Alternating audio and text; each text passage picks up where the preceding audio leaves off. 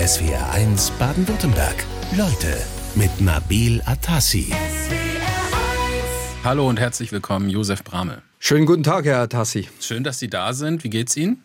Gut. Äh, es wird uns wohl noch besser gehen, wenn wir über unser Lieblingsthema reden. über die USA. Ähm, sind Sie nicht wahnsinnig erschöpft jetzt die Tage? Also Sie haben noch viel zu tun, oder? Ja, mit Leidenschaft kommen wir da durch. Was haben Sie so gemacht die letzten Tage, so rund um die Midterms und die Wahlen?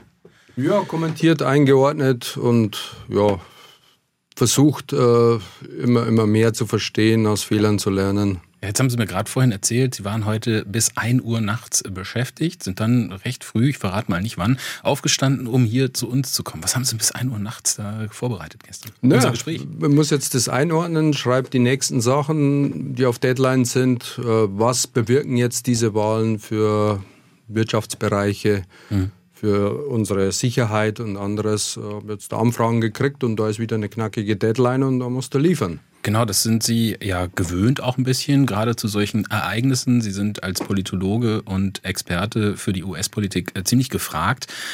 Und äh, sind Sie da auch so ein bisschen persönlich angespannt, wenn Sie jetzt äh, so eine Wahl haben, dass Sie da auch so ein persönliches Kribbeln spüren? Oder würden Sie da sagen, nee, ich sehe das ganz nüchtern analytisch?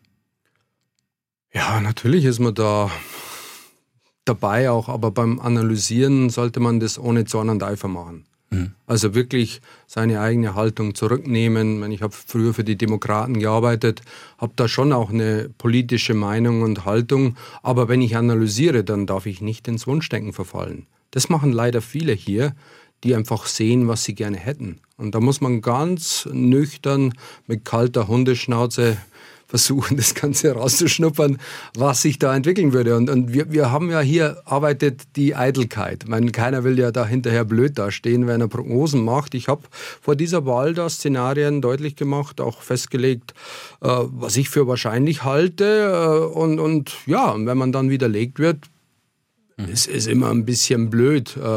Ist aber dann auch gut, weil dann lernt man wieder was draus, was habe ich nicht beachtet dieses Mal. Und ich habe jetzt 20 Jahre auf dem Buckel, habe da schon sehr viele Fehler gemacht und aus jedem gelernt. Ich sage meiner Tochter immer, mach nicht den gleichen Fehler zweimal. Es gibt noch so viele andere, die ja, das, so viel interessanter sind. Das muss ich jetzt wissen. Also was, was für, können Sie mal einen Fehler so uns verraten? Ja, ich habe Donald Trump äh, kommen sehen. Mir war klar, dass er die Vorwahlen gewinnen würde damals, als er dann später Präsident wurde. Aber mein, mein, mein Gedankenfehler war, dass er wohl, äh, wenn er ganz weit rechts raus äh, geht, hier die Vorwahlen abräumt, aber es ihm dann ähnlich geht wie John McCain. Mhm. Und äh, war mal äh, Präsidentschaskandidat. Genau, der, der, der, der, das vergessen jetzt viele, der auch weit nach rechts rausgegangen ist, auch Mauern bauen wollte mhm. äh, und, und, und dann eben nicht mehr in die Mitte reingekommen ist und, und gegen Obama verloren hatte. Äh, ich dachte mir, so, so wird es dann auch wieder werden. Aber was ich unterschätzt habe, dass es Trump geschafft hat, dann Leute für die Politik wieder zu mobilisieren, die sich eigentlich schon verabschiedet hatten. Und da habe ich zu lange gebraucht. Äh, ich war früher dran als andere. Ich habe das Buch Trumps Amerika auf Kosten der Freiheit schon vor seiner Wahl geschrieben. Also ich habe aber erst im April gemerkt des Wahljahres, dass der durchgehen könnte und er ist es dann geworden. Aber da hatte ich diesen Denkfehler. Ich dachte, dass die, die Latinos die immer gewichtiger werden äh, und die Afroamerikaner da eine Bremse sein würden und, und er das nicht schaffen würde. Ich habe ihn dann zeitlang unterschätzt, aber, aber doch frühzeitig noch erkannt, dass ich da einen Denkfehler hatte. Ja gut, wer analysiert, der macht auch mal einen Fehler. Ähm, hat Sie das Ergebnis jetzt auch überrascht? Waren Sie da auch anderer Meinung, jetzt der Midterms? Der Nein, mich überrascht, dass viele erwartet haben, dass es jetzt da zu einer grandiosen Welle kommt. Ich meine, wenn Trump sagt, es kommt zu einer großen Welle, da würde ich mal die Hälfte davon abziehen und, und die Wurzel draus ziehen, dann sind wir der Wahrheit näher. Aber dass eben jetzt uns, unsere ganze ja, Amerika-Beobachter-Community auch drauf reinfällt. Mir war klar, dass das Abgeordnetenhaus verloren gehen würde. Das wäre auch historisch ein Riesenereignis gewesen, wenn, wenn Biden jetzt beide Kammern zurückgehalten hätte. Aber es war ihm auch klar, dass es im Senat äh, eine gemischte Bilanz geben würde, weil Trump sehr viele Novizen reingeholt hat. Äh, nehmen Sie jetzt Herschel Walker, da gibt es ja dann noch eine Entscheidung. Ja. Oder J.D. Vance, da ist es gut gegangen, äh, Pennsylvania nicht so gut. Also da sind Novizen und, und äh, schwierige Kandidaten, die, die wo, wo eigentlich klar war, dass Trump nicht alles durchkriegt und dass es mit dem Senat nicht so einfach werden würde. Immer nach zwei Jahren Präsidentschaft, da schauen wir gespannt auf die USA, denn bei den sogenannten Midterms, bei den Zwischenwahlen, da entscheidet sich, äh, ob aus dem jeweiligen US-Präsidenten ein lame duck, eine lahme Ente wird. USA-Experte Josef Bramel in SWR1 Leute. Wie wahrscheinlich wird denn US-Präsident Joe Biden jetzt ein lame duck? Ja, Pink ist ein gutes Stichwort. Ich glaube, viele äh, unserer Kollegen haben mit der rosaroten Brille da hingeschaut und tun es immer noch. Denken, Biden wäre jetzt da mit einem blauen oder vielmehr roten Auge davongekommen. Nein, er ist blockiert. Eine Kammer des Kongresses reicht, um Biden über den Gesetzweg zu blockieren. Er kann dann nur noch mit Dekreten regieren. Das hat wenig Verbindlichkeit. Kann vom Nachfolger, der Trump sein könnte, wieder mit einem Federstrich aufgehoben werden. Kann von den Gerichten äh, herausgefordert werden. Also das ist nicht mehr schön für ihn. Amerika hat Riesenprobleme, müsste eigentlich handlungsfähig sein. Dieser Präsident äh, war so ohnehin schon nur eingeschränkt. Es gibt ja keine Parteidisziplin. Eigene Parteileute wie Joe Manchin, Dritte aus West Virginia, haben ihm die Agenda, Build Back Better Agenda schon zerschlagen und da kam äh, ein Agentchen bei raus. Also da gab es eh schon wenig Handlungsfähigkeit und jetzt wird er blockiert werden. Da braucht es keine zwei Kammern, auch wenn der Senat nicht mehr in republikanische Hände kommt. Eine Kammer des äh, Repräsentantenhauses reicht, um Biden mehr oder weniger lahmzulegen. Um aus einer Kammer äh, die Mehrheit zu verlieren, da muss man sich ja als US-Präsident schon fast drauf einstellen. Äh, das ist ja mehr die Regel als die ja. Ausnahme. Wie erklären Sie sich denn jetzt, dass trotz dieser Blockade im Senat muss man ja noch abwarten, ähm, wie die drei übrigen Sitze da vergeben werden? Im Augenblick liegen die Republikaner vorn. Ähm, wie war, also warum freut sich ähm, Joe Biden so über dieses Ergebnis? Warum ist er so erleichtert heute? Naja gut, er, er kann jetzt sagen, ich habe weniger verloren als erwartet äh, und äh, was, was die geschichtliche Entwicklung naheliegen hätten soll. Ich meine, wir dürfen ja auch nicht vergessen, äh, das ist Amerika und das wird immer positiver gesehen. Ich meine, Hollywood-Endings sind andere als die, die, die, die, äh, die, die, die mhm enden da französischer Filme. Ich meine, da, da müssen wir auch genau hinschauen. Ich meine, sie, da, da müssen sie auch die Hälfte von abziehen, aber wir sind ähnlich drauf. Wir sehen jetzt auch da das Glas halb voll und nicht halb leer. Ich meine, ich glaube, man, man, muss das Glas ganz schön austrinken, um sich das schön saufen zu können, was jetzt da passiert. Diese Demokratie ist blockiert, müsste Probleme lösen und ist auch übrigens blockiert, was außenpolitische Probleme betrifft, Stichwort mhm. Ukraine, die uns betreffen. Ich ja. glaube, da haben wir auch noch nicht zu Ende gedacht. Ja, da geht es ja vor allem dann um den Senat. Man unterscheidet da ja so ein bisschen, muss man wahrscheinlich. Nein, nicht auch. um den Senat. Das ja. Abgeordnetenhaus reicht, die Budgethoheit des Abgeordnetenhauses reicht, dass hier Hilfsgelder an die Ukraine blockiert werden können und der künftige Mehrheitsführer, der wahrscheinliche Speaker of the House, Kevin McCarthy, hat schon angedroht, dass es für die Ukraine keine Blankoschecks mehr geben würde. Also wird unsere Kernkompetenz gefragt, das ist nicht Militär, wir haben kein richtiges Militär. Wir haben die Bundeswehr seit 30 Jahren kaputt gespart. Mhm. Äh, da bin ich immer überrascht, was wir für Debatten führen. Unsere Kernkompetenz ist Trümmerfrauen und Trümmermännern. Wir können jetzt wieder aufbauen. Das können wir Deutschen. Da können wir jetzt der Ukraine helfen. Doch jetzt 100 Milliarden in die Bundeswehr gesteckt. Ist auch dringend nötig. Ähm, wir haben also, die Bundeswehr endlich aufgerüstet, ja. äh, um, um auch wehrhaft zu sein, wenn der Schutz Amerikas Stichwort Trump irgendwann nicht mal da sein mhm. sollte. Die rote Welle, die ist ausgeblieben. Es gab keinen Erdrutschsieg bei den Midterms, bei den Zwischenwahlen in den USA für die Republikanische Partei, aber für die Demokraten, und das haben Sie gerade erklärt vor den Nachrichten, sieht jetzt auch nicht so toll aus, denn das Repräsentantenhaus ist schon so gut wie weg. Jetzt müssen wir vielleicht an der Stelle mal kurz erklären. Viele kommen da ja durcheinander. Repräsentantenhaus, Senat, Kongress. Äh, können Sie es kurz einordnen? Wer macht was und was ist überhaupt was? Ja, der Präsident äh, kann ja nicht durchregieren, auch wenn Donald Trump das gerne gehabt hätte. Er hat den Gegenspieler, den Kongress, und diese beiden politischen Gewalten konkurrieren und kontrollieren sich damit gegenseitig. Das ist Checks and Balances. Mhm. Und innerhalb des Kongresses gibt es zwei Kammern, die sich auch nicht immer grün sind. Äh, das Repräsentantenhaus, da habe ich selber mal gearbeitet, und der Senat. Und im Repräsentantenhaus arbeiten 435 Abgeordnete, im Senat 100. Und da sehen Sie schon den Statusunterschied. das einen sind die, die Lords und die anderen die Commons, also die Senatoren. Da gibt es nur zwei pro Einzelstaat. Die haben die Nase schon ein bisschen weiter oben. Das ist die eine Kammer und die andere das Repräsentantenhaus. Und um ein Gesetz äh, eine Vorlage zum Gesetz zu machen, müssen sie, muss eine Vorlage von beiden Kammern in identischer Form dann durchgewunken werden und der Präsident muss sie dann unterschreiben oder macht ein Veto. Also da braucht es dann alle. Und um jetzt ein Gesetz zu blockieren, äh, oder den Präsidenten zu blockieren, reicht dann schon eine Kammer und das ist jetzt künftig wohl das Abgeordnetenhaus, wo die Republikaner wieder auf Konfrontation gehen werden. Jetzt wird es ja so spannend gemacht, äh, was die Senatswahl angeht. Da liegt die Mehrheit im Augenblick eher bei den Republikanern, aber es sind noch drei Sitze offen. Die Entscheidung dauert noch eine Weile. Ähm, aber da wird gesagt, die Republikanische Partei und vor allem Ex-Präsident Donald Trump haben viele Kandidaten nicht durchgekriegt. Woran hat das gelegen? Ja, allein weil er hier Novizen reingebracht hat. Es war klar, dass die von Trumps Auserwählten fürs Abgeordnetenhaus mehr oder weniger durchgehen würden.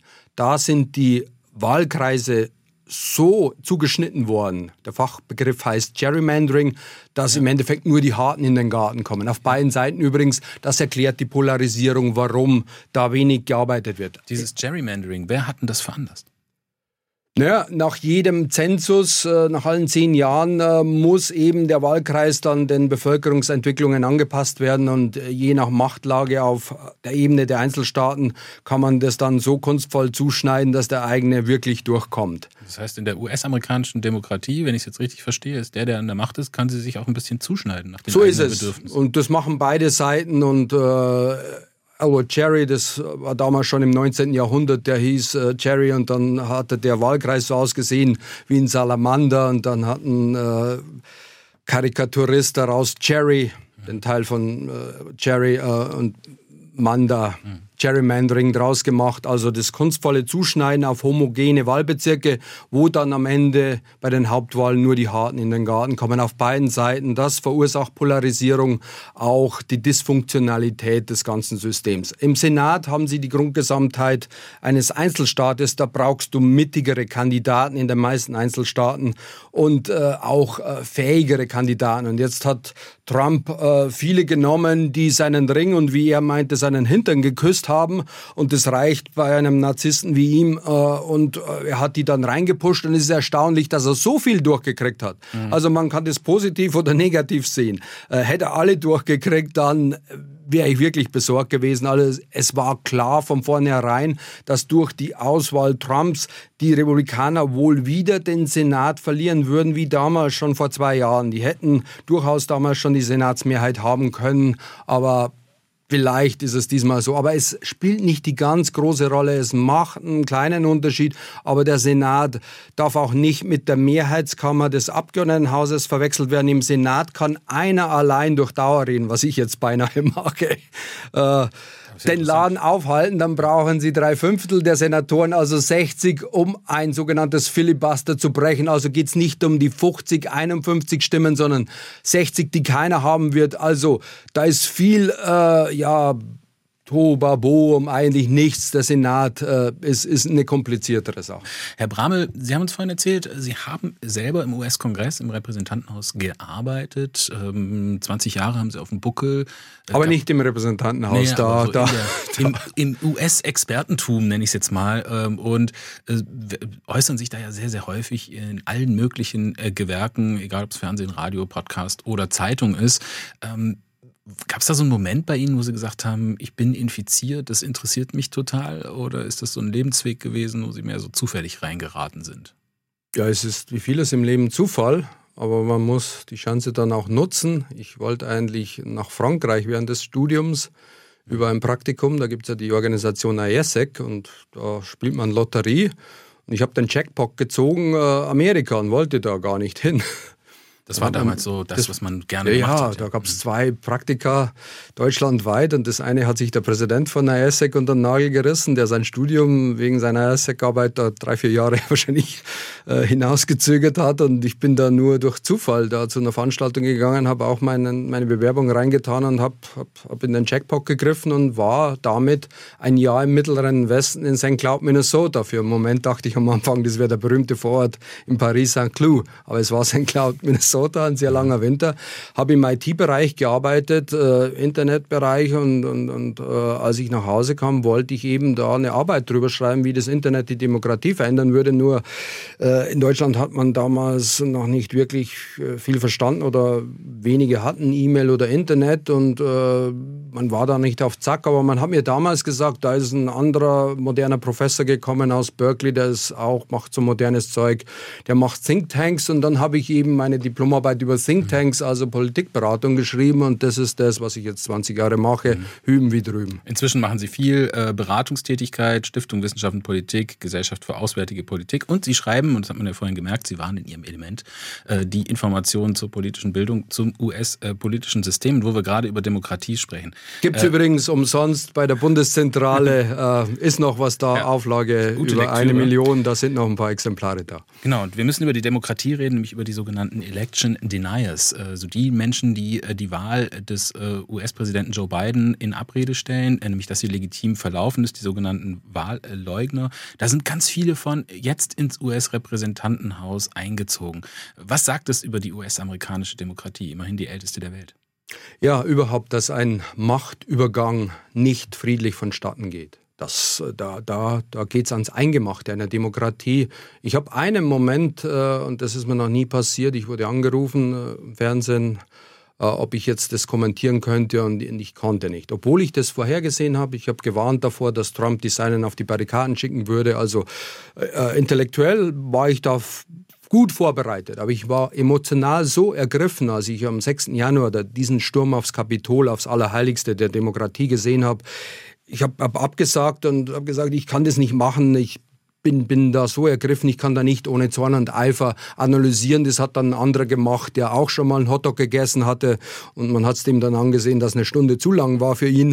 Äh, aber das war wirklich, das war zu ergreifend und jetzt sehen wir das und wir dachten damals, ja, und jetzt gibt's die große Wende und jetzt gibt's die Gegenbewegung und das war so schlimm. Nein, mitnichten. Bei dieser Wahl sind von den äh, knapp 600 Kandidaten, die jetzt auf nationaler Ebene für Haus oder Senat und auch auf Einzelstaatsebene angetreten sind, über die Hälfte, also über 300, äh, knapp über 300 Election Deniers, die sich entweder nicht trauen, Trump die Stirn zu bieten oder eben, äh, eben selber dran glauben, äh, sind aufgestellt worden. Also da ist nicht mitnichten alles gut.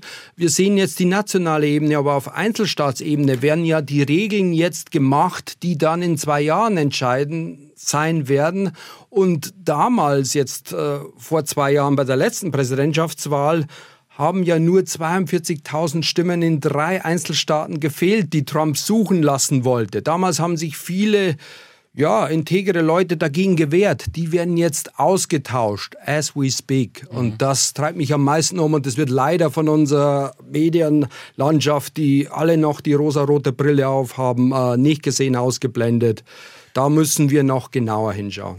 Wir haben vorhin gesprochen, äh, die Midterms, die Zwischenwahlen in den USA, da ist es ja schon fast traditionell so, dass die regierende Partei des US-Präsidenten abgestraft wird, die Kammer verliert, der Präsident lame duck ist. Also ich denke, dass man so in so einer Vorplanung das wahrscheinlich schon antizipiert und sagt, na, da muss ich jetzt zwei Jahre alles durchkriegen, bevor ich dann bei den Midterms wieder zum lame duck gemacht werde. Ich würde aber gerne noch mal kurz auf die Election Deniers eingehen, über die wir vorhin gesprochen haben. Diejenigen, die also die Wahl von Joe Biden grundsätzlich anzweifeln auf Basis einer Unwahrheit.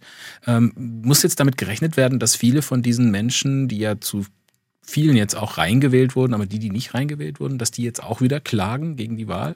Ja, ich würde jetzt den Blick wegnehmen von der nationalen Ebene hin auf die Einzelstaatsebene, weil die Einzelstaaten die noch wichtigeren Präsidentschaftswahlen in zwei Jahren organisieren. Und da muss man noch was mitbedenken.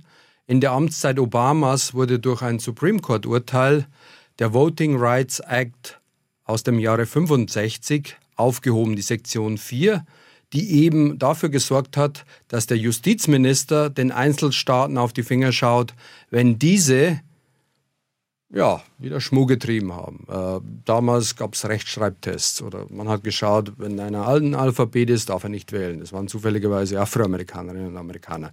So dreist ist es jetzt nicht mehr.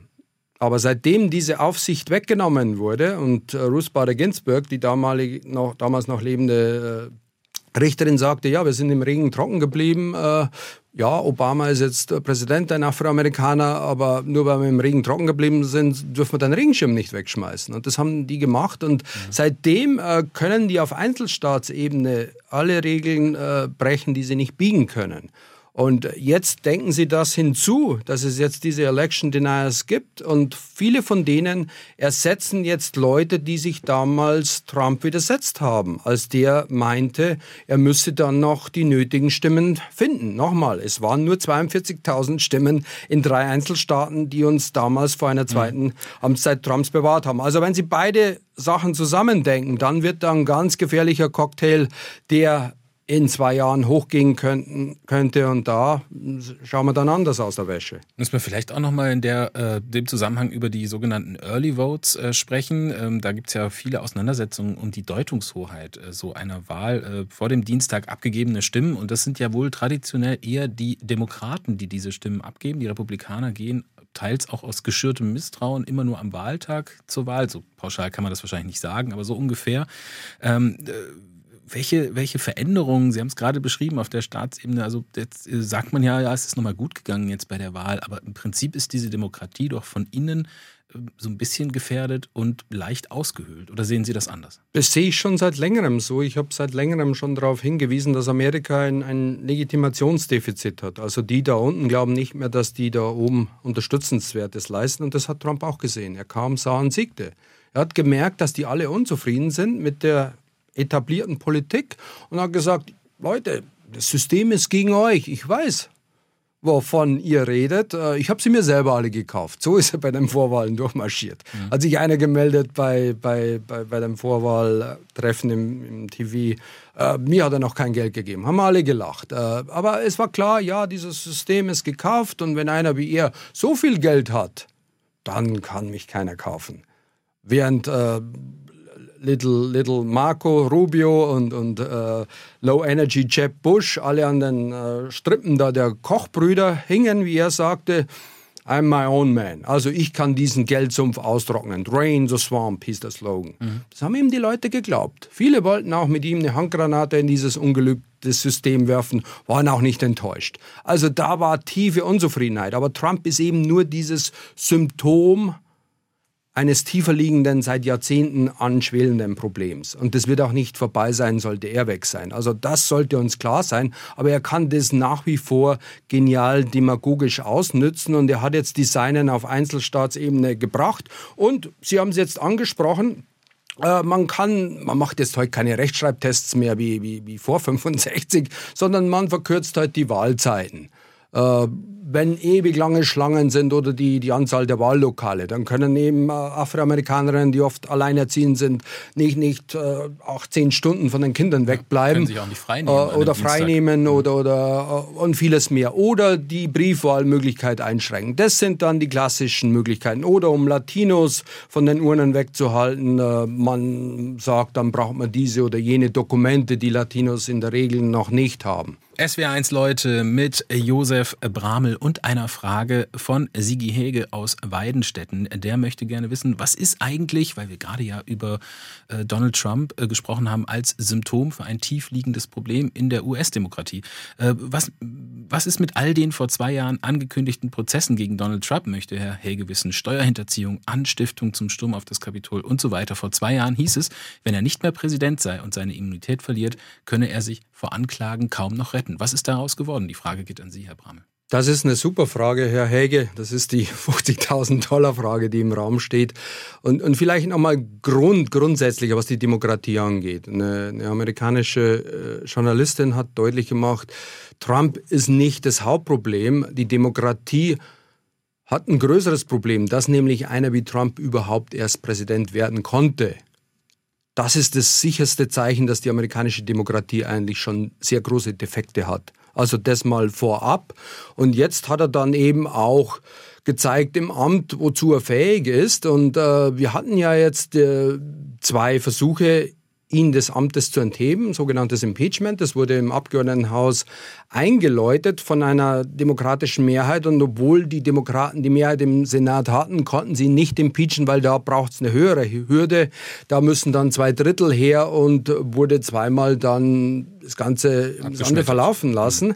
Und äh, da, da hat man schon gesehen, dass, dass, dass er da das eine war, mit Ukraine, also Zelensky mehr oder weniger erpresst hat, wenn du mir was gegen die Bidens, also äh, meinen, meinen Gegenkandidaten und ehemaligen Vizepräsidenten und seinen Sohn Hunter lieferst, nur dann bekommst du Waffen und da hat es dann das erste Impeachment gegeben und das, das zweite war eben dann, dann 6. Januar nach das Mitwirken und äh, man hat ja gesehen, dass diejenigen, die ihn dafür auch bestrafen wollten, aus den eigenen Reihen. Liz Cheney, wir reden hier vom republikanischen Adel, die nicht republikanischer sein könnte, die wurde in den Vorwahlen mehr oder weniger eliminiert. Und da wusste jeder andere, sich gegen Trump zu stellen, ist mein jähes Ende. Also so sieht's aus, wenn das äh, Urvieh Trump äh, hier politisch noch weiter agieren kann und ich äh, stimme jetzt dem Hörer zu, dass eben Trump hier wirklich ein Problem hätte, wenn er nur Privatperson wäre. Also Trump muss die Flucht nach vorne wagen, hier für die Präsidentschaft äh, kandidieren wäre eine Privatperson, würde er sich mit einem Haufen Zivilklagen rumschlagen müssen. Als politische Figur kann er immer sagen, das ist ein politischer Angriff und wird die seinen hinter sich schauen. Da hat er zwar nicht eine Immunität, aber gewisses Teflon, um vieles abfedern mhm. zu können. Aus dem Grund glaube ich, dass er antreten muss und versuchen muss, wieder Präsident zu werden. Da muss er sich wahrscheinlich mit Joe, äh, mit äh, Ron DeSantis noch auseinandersetzen. Da kommen wir aber gleich noch. Das dazu. hat er ja schon gemacht letzte Nacht. Genau, wird jetzt gleich wird jetzt beginnen diese Auseinandersetzung. Äh, ich gehe noch mal kurz auf die Ukraine ein, die Sie gerade erwähnt haben, die US-Außenpolitik. Ja, es ist ja immer so mit diesen äh, Präsidenten. Äh, das ist ein bisschen wie damals mit Ronald Barnabas Schill in Hamburg. Der hat ganz viele Dinge da eingeführt, äh, gegen die man war und hat es dann aber am Ende, als die SPD äh, dann wieder ins äh, Rathaus eingezogen ist, fortgeführt. So ist es ja auch mit Trump, diese us Ich glaube, das ist ein müder Vergleich da mit, mit, mit richtigen Haaren los. Mögen Sie nicht. Also, nee, ähm, aber trotzdem es ist, ist ja so. Äpfel mit, mit, mit Orangen verglichen. Ja, also weit sind die gar nicht entfernt. Kann man gut mischen. Naja, gut, lassen wir ist das. Ist eine andere Liga. Ja, lassen wir das. andere Ballsportart. Ich gehe mal so, ähm, ich gehe mal von der Richtung, äh, wenn Ihnen das vielleicht besser gefällt. Äh, die US-Außenpolitik, die war ja schon von einer Abschottung gewissen gekennzeichnet. Ähm, äh, Joe Biden hat das fortgeführt. Äh, jetzt in Bezug auf die Ukraine aber natürlich viele Militärhilfen geleistet. Die stehen jetzt zur Disposition. Ähm, ist das eigentlich schon, kann man schon sicher sagen, äh, weil die Demokraten, äh, die Republikaner es ja schon angekündigt haben, werden die zurückgefahren? Mit Sicherheit kann man überhaupt nichts sagen, aber mit einer hohen Wahrscheinlichkeit sieht es so aus, äh, dass zwar die Militär Militärgüter nicht zurückgefahren werden. Wir dürfen ja nicht vergessen, Lockheed Martin, ein Hauptproduzent, der produziert mittlerweile in allen 50 Einzelstaaten. Also hat äh, jeweils zwei Senatoren, die an Arbeitsplätzen interessiert sind. Also Waffen werden weiterhin geliefert.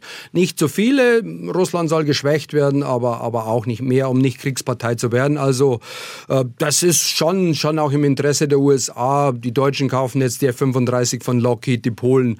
Äh, Shlomo Ben Ami sagte, äh, der ehemalige israelische Außenminister, ein Kriegsgewinner steht schon fest, das ist die amerikanische Rüstungsindustrie. Ich will jetzt den Amerikanern nicht Kriegstreiberei vorwerfen. Das wird er dann auch gemacht, aber man muss schon klar sehen, dass das ein großes Geschäft ist und dass auch das auf die Politik wirkt. Also die Ukraine wird auch aus guten Gründen militärisch unterstützt. Also das eine. Aber was jetzt die Bezahlung auch dieser Waffen angeht und weitere Wirtschaftshilfen, ich glaube, da ist jetzt die Zeit der Blankoschecks vorbei, wie der künftige, wohl künftige Mehrheitsführer äh, Speaker of the House Kevin McCarthy sagte. Also das wird dann unsere Aufgabe sein, hier Geld zu zahlen, auch für die Waffen, die die Amerikaner liefern. Und das Zweite, Trump könnte die Seinen dazu nötigen, Biden äh, zu impeachen. Auch in der Frage Burishma und dass sein Sohn da drin hing. Also da gibt es noch ein Geschmäckle aufzuarbeiten, da werden die sich angreifen und ob dann noch Amerika wirklich wie eine Eins hinter der Ukraine steht, ob das Ganze nicht dann auch der Polarisierung zum Opfer fällt, das wage ich zu bezweifeln. Josef Bramel in SWR 1. Leute, die Zwischenwahlen in den USA, die Midterms, sind gelaufen. Bis wir ganz klare Ergebnisse haben, wird es noch eine Weile dauern.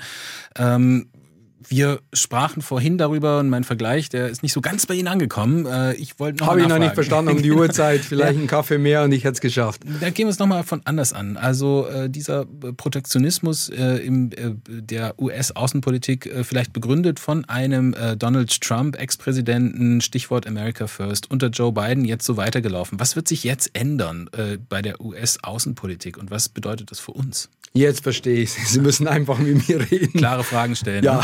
Also, hiermit getan. Ja, ich glaube, äh, den Protektionismus hat Trump nicht erfunden, nur bei den Republikanern hoffähig gemacht. Ich habe ja für die Guten, für die Demokraten gearbeitet und äh, die Demokraten waren immer protektionistisch, haben damals schon Barack Obama das Leben schwer gemacht und auch Joe Biden, der TTIP zum Beispiel mit einer Tankfüllung durchziehen wollte, ist aber dann an den eigenen Parteileuten gescheitert, die NAFTA noch nicht verarbeitet hatten, also Freihandel. Also da transatlantisches genau, Handelsabkommen, genau, ja. dieses Handelsabkommen. Das war schon lange tot äh, in den USA, bevor wir überhaupt gemerkt haben, dass das gibt. Und wir haben dann noch Leichenschändung begangen, wenn man so will. Also da gab es viele, die uns jetzt dann ein, ein, die, die Schuld dafür geben, dass aus TTIP nichts geworden ist. Nein, äh, Obama war blockiert intern und hat damals schon nach Asien gedreht, hat die transpazifische Partnerschaft vorangetrieben, weil da mehr zu holen ist, hat das wenige politische Kapital, das er hatte, dann eben für die Zukunftsregion und nicht für das Museum Europa eingesetzt. Also das dürfen wir nicht vergessen. Das war damals schon die Hinwendung nach Asien. Und der Obama. China vor allem, ne? Jetzt Ja, steht ja, jetzt klar, im Fokus klar. der USA. Äh, Das sind ja auch die eigentlichen Konkurrenz, die äh, geopolitisch von den Amerikanern wahrgenommen wird. So ist es. Da geht's jetzt wirklich ums Ganze. Da geht es nicht nur um einen ökonomischen Rivalen, sondern auch um einen künftigen militärischen Rivalen. Und das, was wir früher noch dachten, dass eben Freihandel, Wirtschaft das Ziel ist, das hat sich geändert. Also nicht die erst seit Trump. Maxime Wandel durch Handel. Das auch. Ich meine, wir dachten ja alle, dass das jetzt da durch, durch, durch, naja, wenn alle Handelsstaaten würden im kantischen Sinn, dann, dann wird alles friedlich. Ist nicht ganz falsch, aber dass man da unbedingt Frieden daraus ableiten kann. Äh, also gegenseitige Abhängigkeit dachten wir immer ist friedensfördernd und äh, wir dachten auch, deswegen wird auch äh, Putin nichts machen und dachten auch lange, deswegen wird die Auseinandersetzung zwischen China und USA nicht eskalieren, weil eben beide verlieren würden. Aber wir haben jetzt gelernt, dass gegenseitige Abhängigkeit auch zu Angriffen einlädt. Wir lernen es jetzt bei Putin und auch die Chinesen könnten diese Abhängigkeiten, die wir haben, die die Amerikaner haben, ausnutzen. Also das ist eine ganz neue Welt der Geoökonomie. Also die Volkswirtschaftler müssen umdenken. David Ricardo is dead, hat Trump gesagt und sein Berater Navarro. Und Biden hat, um ihre These jetzt zu bestätigen, hat diese Trumpsche Politik weitergeführt. Er hat es sogar noch härter gemacht. Trump in seiner narzisstischen Art konnte nicht darauf fokussieren. Jetzt hat das Ganze durch einen Fokus von beiden noch mehr Stoßrichtung, der nicht nur China, sondern vor allem auch Europa schadet. Können Sie mal ganz kurz das runterbrechen, vielleicht auf unser Land, auf Baden-Württemberg? Äh, Was bedeutet das jetzt für einen äh, Mittelständler, eine Mittelständlerin hier in Baden-Württemberg? Vielleicht nochmal von, von der Flughöhe runter dann. Äh, früher ging es um, um freie Ströme. Unternehmer konnten, äh, wenn sie gute Produkte hatten, gute Preise haben, reüssieren. Da ging es äh, auf freien Märkten um, um genau sowas. Heute ist eben Wirtschaft das Mittel zum Zweck und das kannst du nur noch machen, wenn es in das geostrategische Kalkül der Weltmacht USA passt. Also Amerika kontrolliert jetzt Ströme. Handelsströme, Finanzströme, Datenströme. Oder konkret jetzt für den Unternehmer im Ländle oder auch in Niederbayern, wenn du mit den Chinesen und Amerikanern im IT-Bereich, jetzt bei Halbleitern oder bei, bei künstlicher Intelligenz oder bei Quantencomputing oder bei den ganz wichtigen Sachen, Big Data. Wenn du da auf beiden Seiten was machen willst, hast du ein Riesenproblem. Da werden dir die amerikanischen Freunde irgendwann sagen, entweder mit uns oder mit denen.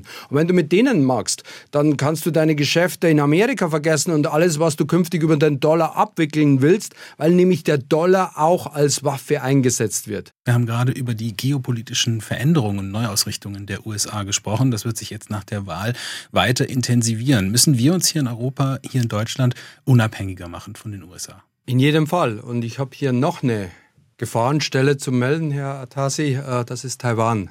Also das, was wir jetzt sehen mit Russland, dass wir uns da unabhängiger machen müssen. Die Probleme, die wir haben im wirtschaftlichen Bereich, ist nur ein Mini-Tekel von dem, was wir erleben werden, sollte China irgendwas mit Taiwan anstellen, das blockieren oder die sogenannte Wiedervereinigung erzwingen. Äh, da bereiten sich die Amerikaner darauf vor und das ist das, was die Amerikaner interessiert, nicht das Museum Europa. Also der wilde Bär, ist, der jetzt nicht nur kuscheln will, wie wir gelernt haben über Nacht, äh, ist unser Problem. Äh, Amerika kümmert sich um den Drachen. Mhm. Also das ist, ist eine These, äh, die, die ich schon länger vertrete. Amerika wird sich nach Asien hinwenden und das wissen wir ja schon seit Donald nicht erst seit Donald Trump, das hat ja schon Barack Obama und sein damaliger Vize Biden eingeläutet, dieser Pivot to Asia, Hinwendung nach Asien. Da ist die wirtschaftliche Zukunftsregion, da ist der Hauptrivale China.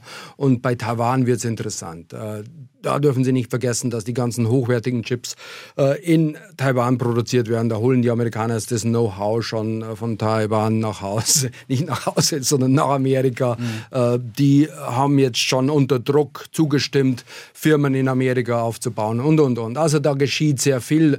Da können wir davon ausgehen. Und das andere, was wir vorhin besprochen haben, es kann auch sein, dass Amerika äh, ja innere Probleme hat und die Aufmerksamkeit auch deswegen nicht mehr so sehr auf den alten Kontinent Europa gerichtet sein wird. Das sind so meine zwei Kernargumente, warum ich denke, wir haben eine transatlantische Illusion. Äh, wenn wir meinen, dass die Amerikaner wie in der guten alten Zeit für uns da sein würden im, im Kalten Krieg. Jetzt haben Sie so einen Titel genannt eines Buches, das Sie vor langer Zeit schon geschrieben haben, das genau dieses Thema. Äh, Nein, das ist nicht langer Zeit, das ja? kommt vielleicht schon ja. länger vor, weil es jetzt dann in der dritten Auflage also. ist. Das ist nach wie vor das brandaktuelle Buch, äh, das habe ich jetzt äh, dieses Jahr veröffentlicht. Der Titel des vor, vor, vor, vorherigen Buchs war Der amerikanische Patient. Also da war schon vieles angelegt von dem. Eine Art Trilogie, ja. Ja, ja, äh, aber ich will ja. damit nicht aufhören. Wir machen uns unabhängiger von den USA, äh, blicken aber trotzdem gespannt auf die US-Präsidentschaftswahlen 2024. Äh, schnelle Frage, er hat ja Big Announcement angekündigt, der Donald Trump. Wird er jetzt am kommenden Dienstag seine Kandidatur verkünden? Ich würde jetzt nicht sagen trotzdem, sondern genau deswegen schauen wir hin. Wenn wir uns schon kein eigenes einsatzfähiges Militär leisten und die Sicherheit unseres Landes äh, in die Hände des obersten Befehlshabers legen, dann wollen wir wissen, wer das ist. Äh, ist es Trump? Äh, dann haben wir ein Problem, dann ist die NATO keinem Pfifferling mehr wert. Und deswegen schauen wir so genau hin. Ich glaube, dass Trump seinen Hut in den Ring werfen wird. Ob er das nächsten Dienstag schon macht, äh, weiß ich nicht. Er hat jetzt mit Ron DeSantis einen, ja, der Widersacher, der ihm gefährlich werden könnte. Ja, mal, mal schauen. aus Zürich möchte das nämlich auch wissen. Kann der äh, Ron DeSantis ihm gefährlich werden?